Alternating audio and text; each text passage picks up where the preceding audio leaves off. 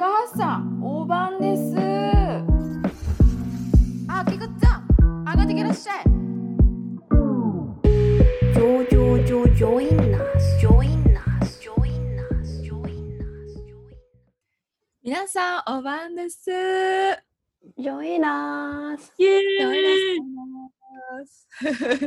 えっと、今日のレコーディングはですね、初のリモートで金曜日の夜にしてます。じゃあちょっと英子がさ、今日はなんか話したいことあるんだよね。物申したいことがあえ、るんだよ聞きたね。いな？はい。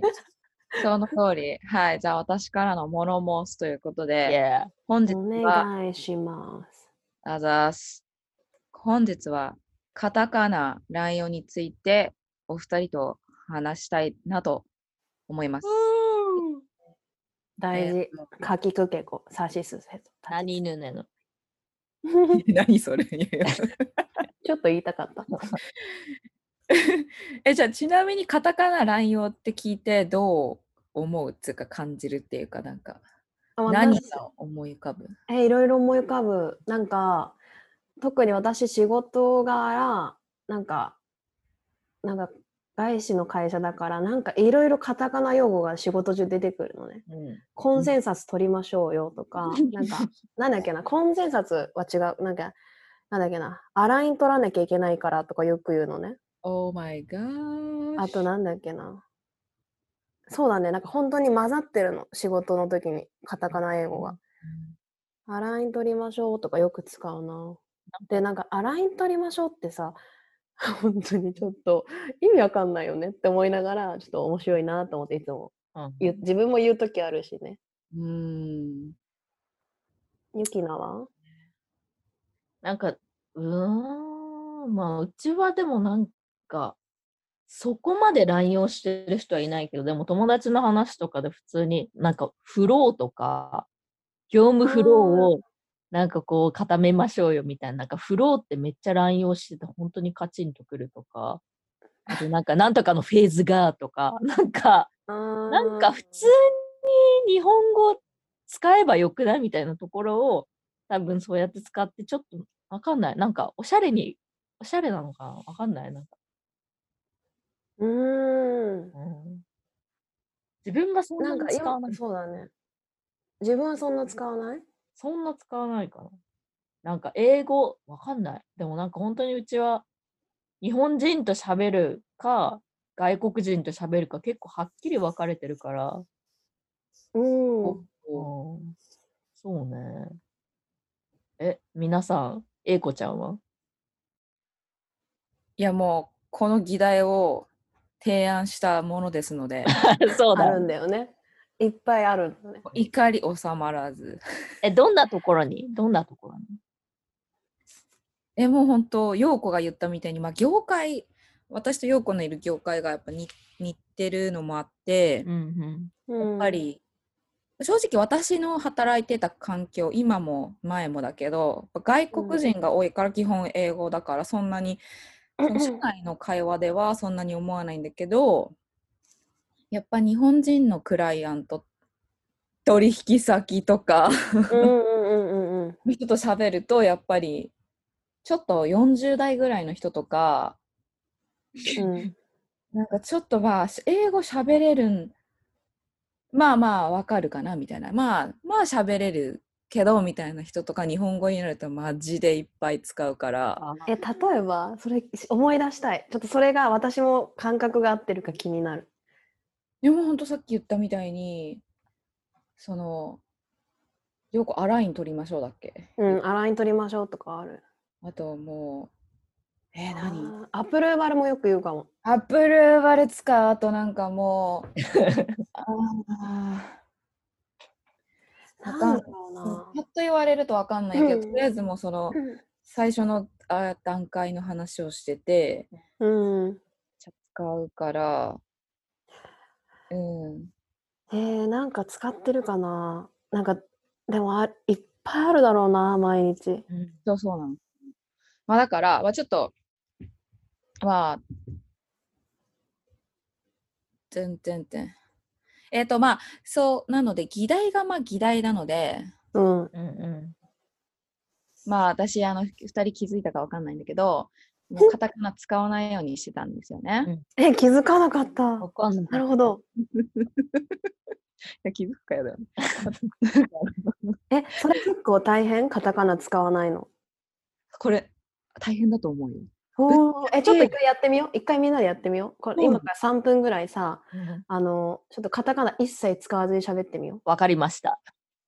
本気で、あ私無意識にカタカナ使ってたんだってめっちゃ思うから。う。OK。あーあ、ほらやだ。恥ずかしい。そう。だからもう、こん3分とかじゃなくて、もうこの回についてはマジで、カタカナ、なんだろう、外来語？使ったらもう罰みたいな。一個言っていいですか？はい。承知しました。わかる、わかる。あのね、OK って言いたいのよね。あ承知いたしました。ほら、ほんそうだよね。ほんとそのうん OK ですらさ、そうだよね。あまりにも自然すぎて、え、でも思い出して、うちらが大好きな韓国ドラマでみんなが言ってるファイティン。あれはよくわかん まあ、あれちょっとよくわわかんない。ごめん、ちょっとよくわかんない。ファイティあれは、あれはちょっと戻しますね、話。ごめんなさい。まあまあ、すまあ、ちょっとあの、小論文的に、うんちょっと私があの、ゆ準備した台本みたいなのがあって、えーぜひ聞きたい。ちょっとまあ読ませていただきますとですね、読むんかい。ン 読んで読んで。はい。お願いします。えまあ、外来語の乱用はもう断固として止めなければなりません。はい。なぜならば、演説。そうはい。なぜならば、1、言語というものは日本国民の共通の意思疎通の道具であり、外来語の乱用により一部の人の間で意思疎通の道具になっており、いろんな世代に伝わんないんですよ。うん。あ正しいね。例えば、よ特に私と陽子の仕事って、こう、トントンって今聞こえなかった。ごめんなさい。今こう、あ、ごめんなえっと、湯飲み、湯飲みを、お茶飲んでます？お茶飲んでて、湯飲みをテーブルの、あ、えっと、机の上に置いたところ、音が、ええっと、しました。すっごいなんかさ、あの、お母さんが部屋に入ってきたぐらいのトントンの音だった。なんかだから、あれ？みんな一人暮らしなのにと思って。響くね今ちょっとびっくりし失礼いたしましいやいや。えっと、ちょっと話、えっと、巻き戻すと、えっと、ヨーゴンと私の業界って、うんこう、ものを、その、プロジェクト作るときに、うん新しいプロジェクトのときに、やっぱた、ブブブブブやっぱその、目標の年齢層とか、うん。た。うん。標的の顧客っていうのをやっぱ決めるから、うん。結構やっぱり全世世代にっていうあのプロジェクトプロジェクトほらもうプロジェクトすらなんか日本語でわかんないもんそうね。やばえっと、仕事内容。案件だ、案件。案件か案件。案件新しいその案件とかやっぱこう全世代にっていうよりもこう目標の世代を決めてるからある程度絞ってるからだからなんかもちろん時と場合によって違うのはあるんだけども、うんやっぱりこうすごい幅広い年齢世代とかにうん目標を置いている商品とかだったらやはりもうそのそういうのは常に情報は平等であるべきだということですね。ふむふむ。そうだ、そうだ。これが1番目。で、はい2番目。うん。はえっと外来語を正しい意味で理解していないから、うん。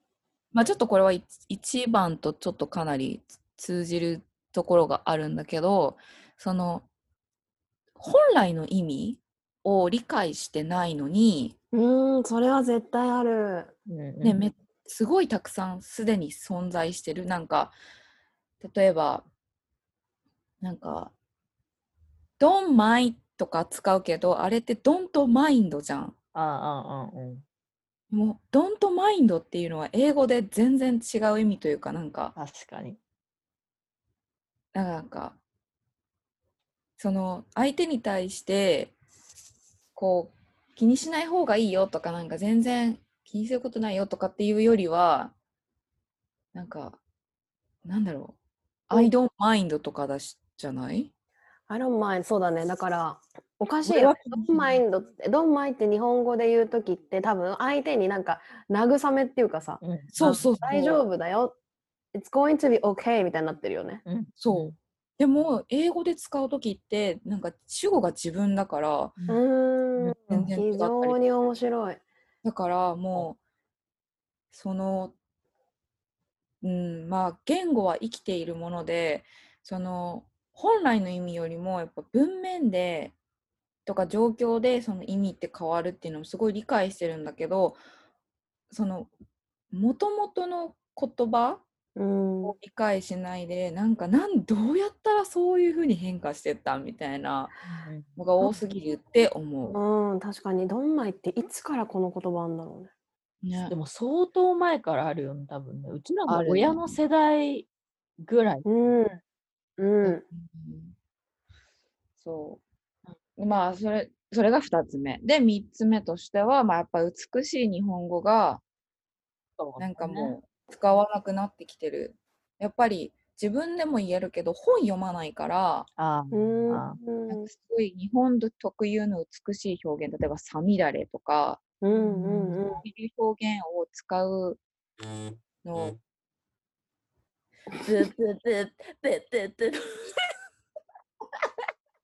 そちらはあれですよね小型の携帯電話っていうやつがあのどなたからのどなたかからのえっとお手紙が届いたっていうことであった そうですね。あえ、誰だろう？誰だろ電子電子お手紙でしょ？電子お手紙が届いたんですか？今あ、それか、なんかあの、黒柳さんが、ピーって言って届けて。うブズーってちょっと、誰、わかんない。誰かおならしたのかもしれない。そうだね。あー。まあ、戻りますと、まあそんな感じです。だから、まあ、この3つの観点から、そのやはり日本語を喋っているときは日本語で、で、英語をうん喋っているときはうん。英語でっていうふうに境界線をはっきりとさせたい。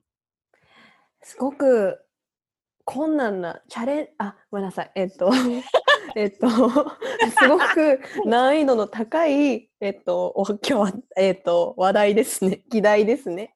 本当ですね。い。やでも本当にちょっと私これ冗談じゃなくて本当に考えてほしい。なぜかというと、うんうんうん。いやもうちょっと今からちょっとなんだろうこう小論文で言うと本、うん。あの前前段の話？それとも今文中入った？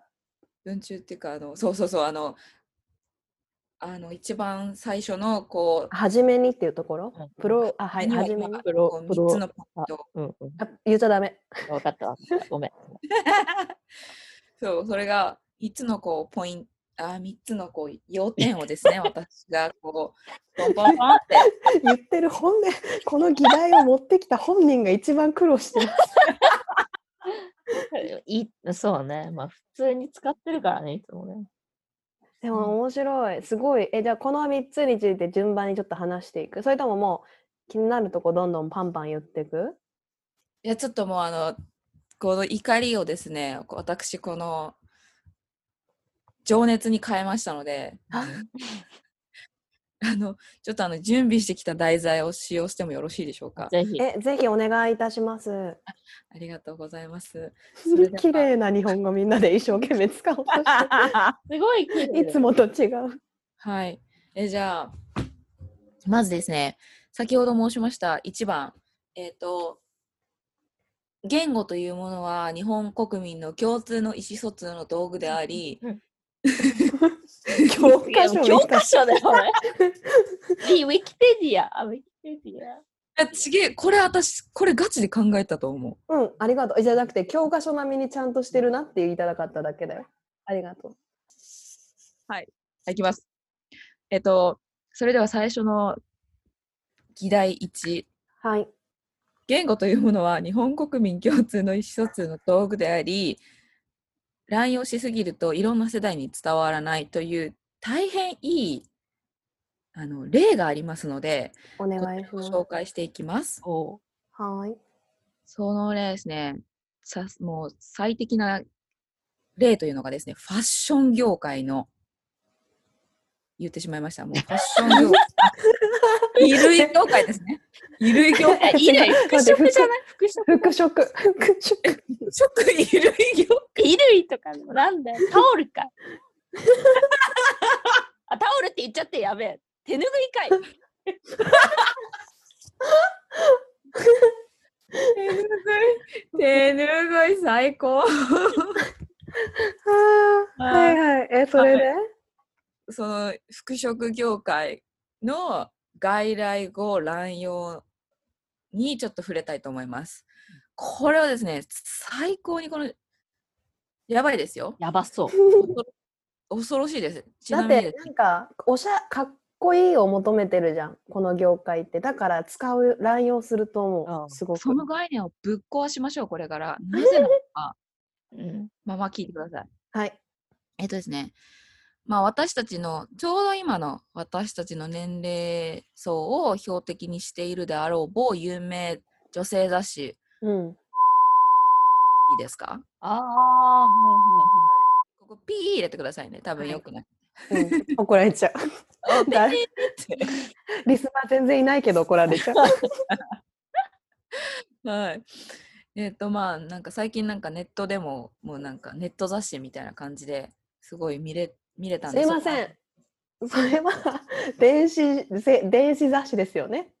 電子です。はい、電子です。電子。はい。で、それでそこからも引用しました。えっ、と、注目した記事は、はい。仕事服の着回しを紹介した記事ですね。はい。一部抜粋です。読みます。ジャケットの襟？まず漢字読めね。ジャケット やばい。今待って今一緒に見てる。ジャケットの 襟じゃない？襟かな ?OK。もう一度始めます。では読み上げます。ジャケットの襟が細身なので、ビッグシルエットでもマニッシュすぎず女っぽく着こなせるトレンドのバンドカラーのクリクレリックシャツでトラッドな雰囲気をアシスト、ベージュのセットアップの優しいムードを壊さないよう、ブラウンの濃淡で小物をまとめ、親しみやすい印象に仕上げて、だそうです。やばい。ね何もわかんなかった。全然わわかんないな。でしょ？いやもう本当にこれ訳してください。マニッシュってなんだろうね。マニッシュってそこだ何マニッシュはでも勉強あのし分かってきたの。マンなんか？あの男のあ、人マニッシュってこと？ああ、はいはいはいはい。だからちょっとした男っぽさかっこよさっていうこと？えー、なんかすごいさ、あのすごいさ、物議を醸し出すワードあの言葉だと思わない？今の時代には。まあそうだね。面白い。うんうんうん。次はクレリックシャツ。うん、わかんない。何それ？クレリック見てみましょう。まあでもねそのこの衣類業界って言ったらダメだ怒られる。服飾業界ってなんかやっぱこううん。例えば海外のもの？うんうん。こうスーツとか背広か。うんあとやっぱりこうヨーロッパ発祥とかうんうん。欧米発祥とかがそう多いから、うんジーンズとかもやっぱあっちからは発祥したものだかそうらだね。それをなんかなかなか日本語にするのはまあ大変なのかなっていうのはすごい思うんだけどうんうん。面白い。間違いなくそうだね。うん、私は本当に、えー、と女性そのい、えー、とファッシファッション服飾業界で働いてる方がこの回をですね聞いていただいてるとしたら、うん本当にちょっと意見を聞かせていただきたい。もう、ん何をもってこんなにカタカナ語を使う必要があるのかっていう。もううん。日本語じゃないでしょこれって思うもん。うんこことこの業界と IT 業界、インターネット業界っていうんですか？インターネットテクノロジー業界っていうんだっけ、うん ?IT って何の略かわかんないけどさ、この業界は私のかんなんか勝手な思い込みかかもしれないけど、カタカナ使えば使うほどイケてるスラッシュかっこいい感じがあるんじゃないでしょうか。Google でこう検索して、んで、うん私と同じような意見を持っているというか、ちゃんともちろんあの教授を発見して、おお。へえ、すごい。うんうん。ごめん、めちゃめちゃここカットしてほしいんだけど、だらだら喋ってるから。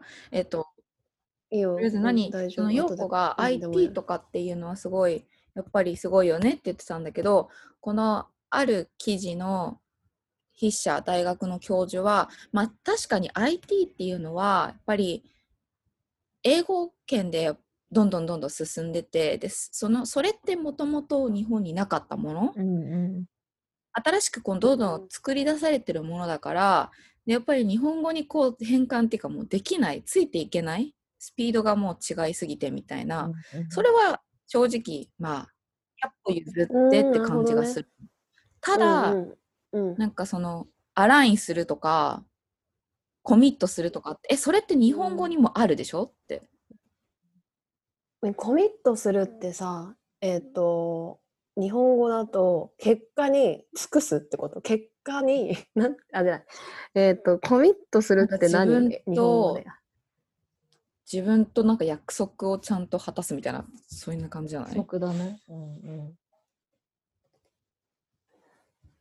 なんか決意を固めるみたいな、うん決意を。うん。あコミットは、罪を犯す。あと、委ねる。あ、約束するだ。何々を誓う。明言する。責任を持つ。うんうんはいはい。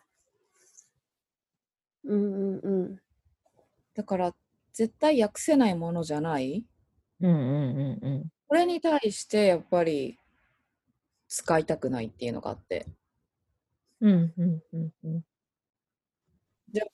使い、確かに。じゃあちょっとまあ、なんだろうな。じゃあ、次、準備した次の、うん。うん。この、えっ、と、なんて言ったらいいの？この、あの、あの、そうです論点でしょ？論点を補助するえあの例があるんだよね。ちょっと次。物語があるんだ。教はいえて。で、これ、そうだこれさ、ゆきなちょっと聞いて、あの、私が準備した、あうん。の資料にはこういうふうに書いたの。こういうふうに書いたの。うん。まあ、女性ファッション雑誌なんて見ないぜっていう人も、うんなんかまあ、あの有名な動画広告、ブープブープブープブーっていうのを みんな見たことあるのではないでしょうかっていうので、あの、結果にコミットするっていうのを持ってこようと思ったの。ああ、はいはいはいはいはい。で、これ、うんうんこのライズアップの CM が確実に日本にコミットするっていう、コミットっていう単語が浸透したきっかけだと思うのね。それまでコミットって全然使ってなかったのに、あの広告がもうブワって日本中に広がったからっ確かに。ていうね、うんうんうん。ことではないのかな、浸透させた広告だったんじゃないかなって思うんですけれども、うんうんうんうんでですね、私がこの議題についていろいろこう検索をしていたときに、ん。うん。まあ、素晴らしい記事を見つけまして、この外来語乱用について物申すっていう人は他にもいたようでしてですね。おー仲間がいたんだね。エイコにはすでに、えっ無数と無数のね 会ったことのない仲間が目に見えない仲間が。しかも、よかったよ。エイコに仲間たくさんいて。しかもその仲間というのは慶応義塾大学文学部教授の井上教授なんて素敵じゃないですか。もう強力じゃん。えー、すごい。あ井上さん。え、井上さんといつかお話ししたいね。それ、ごちょっとそれ言うゲストで呼べないかな。呼びたいね。井上さ手紙、手紙書こう。なんかもうメール、メールじゃなくて、電子、電子、電子手紙じゃなくて、電子手紙じゃなくて、もう直筆の手紙書こん、お手紙、あ、いいね。その方がいいねそうこ刺さる。うん。伝わるね。うんちょっともう井上教授と話したいっていうあ。だまあちょっといいね。井上教授と将来的に話すっていうあののを、まあ、前提として、うんまあ、今日はなんか練習っていうかね、うん。え、井上教授はなんて言ってんの？あそうなんですよじゃあちょっとここで紹介させてくださいえっ、とはいプレジデントっていうなんでしょうこれニュースあニュースき。情報掲載誌ですか、うんうんうんたまに読む。うんうん。なんか、会社員が読むい印象がありね大ます。人の人が読むっていう印象があります印象があそります。こにですね、井上教授の記事がありまして、そのタイトル、ズバリ、なぜバカはカタカナ語を使いたがるのか、本当の意味知ってますか？っていう。知りはい、面白い。僕ない知りたないんか教授がさ、このなぜバカはっていう、このバカはって使ってるこの過激な表現でもすごい好きなんですよ。すごい好。き。え、ちょっとそれ読めたの？全部、記事の中身。それともなんかお金払わないと読めないやつ？皆さん、読めますよ。私登録したので、お読んでくだはいさい。登録したんだ。読みたい。すごい気になる。情報はあのこのワンデースジョイナスのあのアカウントにしたからあなたたちも読めるわよ。嬉しい。ありがとう。読んで。読みたい。でまあちょっと今回はすごいそこをよなんかまとめましてうんうん。あありがとう。お願いします。え、どんなかん、何を、なぜバカはカタカナを使うか教えてくだじさい。ゃあ、まあ、井上節教授の記事によりますとまあ理由1、まあ、単純にかっこよかったり他人より優位に立てるという自己顕示効果らしいです。うーん。で第2あそう。特にうん IT 企業は次々と新しい概念や単語が作られ日本語に訳している暇がない。まあこれはさっと。言った感じ。言ったこと。で、第3、日本語が外来語を日本語の中にうみうまく組み込める特殊な言語だから。例えばアテンドする、コミットするのするを取ってうん名詞にしてしまいます。コミットは動詞なので、名詞ならコミットメントの方が正確なんだけれども、英語に左辺動詞のするさえつければ動詞になるので、こんなことができてしまう。確かに、おっしゃる通り。面白い。うんまた、ブリリアントなのように、英語の後にうんなをつければ、とりあえず形容詞になる。確かに。なる。キュートだよねとか、キュートな感じとか。まさに。あだから、ここの言語だったら、こんな簡単に自国語に変換できるっていうのがあんまないらしくっへて、ー例えば、なんか、中国語、なんかちょっと知ってる？二人。いや、ほとほとんど知ってる全然知らないです。なんか例えば中国語って外来語をそのまま使うのが難しくって、で、なんかその、うん日本みたいに、あ、違う、日本語みたいにカタカナがないじゃない。で、中国語って、なんか、表音文字がなくて、意味を表すっていう表意文字なのね。うんうんうーん。わかんない。よく。と日本語は、その、ひらがなとカタカナが表音文字、音を表す文字。でも漢字は意味を表すから表意文字なのね。あ、だから日本語って本当そういう意味ではめちゃめちゃむしろ唯一の言語この地球上でそうやってマジか。表音文字と表意文字の2つがある言語ってうーん。まず少ないか？え、英語は表音文字だよね？他のラテン系とかも全部表音だと。ああ。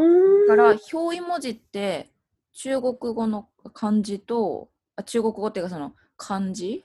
マンダリンとか広東語そういう系のやつと日本語。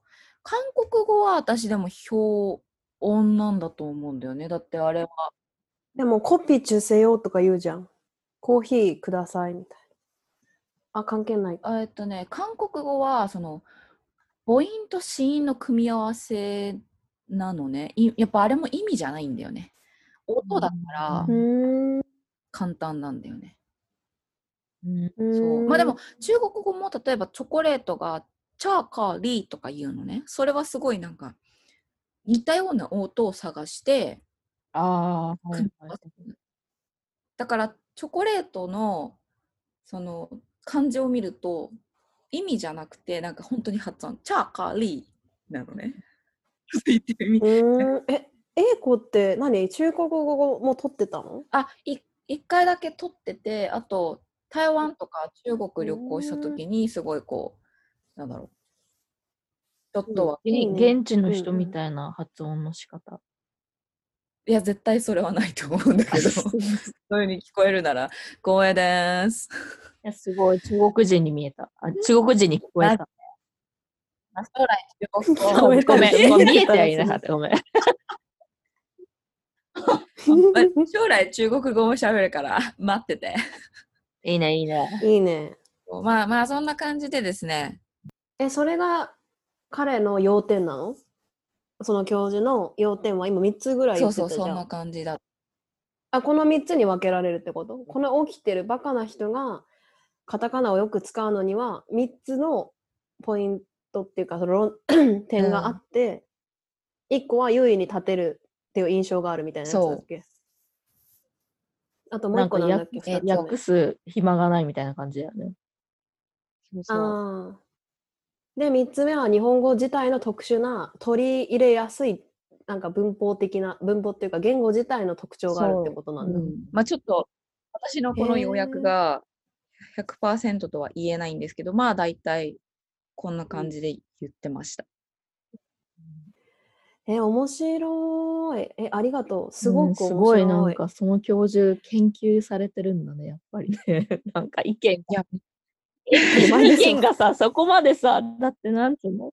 なんかさ、ビュービューティフルなとか、プリティなとかさ、だってなんかなとかするとかつければ、なんか日本語としてこう、なんとなく伝わるみたいな考え方って、なんかそういうのを考えながら喋ってる人多分一人もいないから。うんいないよね。えー、でも、わか、そうだよね。なんか、個人的な、えっと、私の経験だと、確かに最初、なんかうん。一時期、カタカナを使いたくなかったんだけど、使わないと、なんか会社とか、とある一定の人たちの中では浮いちゃうから、てか、カタカナいっぱい使われると、すごい圧倒される時があるので、なんか頭よく聞こえるから、やっぱりそのさっきの教授の1点目と一緒で、なんか、なんか初めてその外資の仕事、会社に入った時に、すごいカタカナ使ってなんかまくしたって言ってくる人とかいて、なんか営業さんとか、まあ、同僚とか、なんかさ、知らない単語使ってくるんだけど、知らない、なんかちょっと知ったかぶりして、ふんふんとか言う時もあったし、それどういう意味ですかって聞く時もあったけど、なんかとりあえずすごいカタカナ使ってくるから、なんかこっちも使わないと同じ土俵立てないのかなと思って、なんか使うように意識した時期もあったの。なんかあとなんか同じ一緒にこう、えー、と会議する相手によっては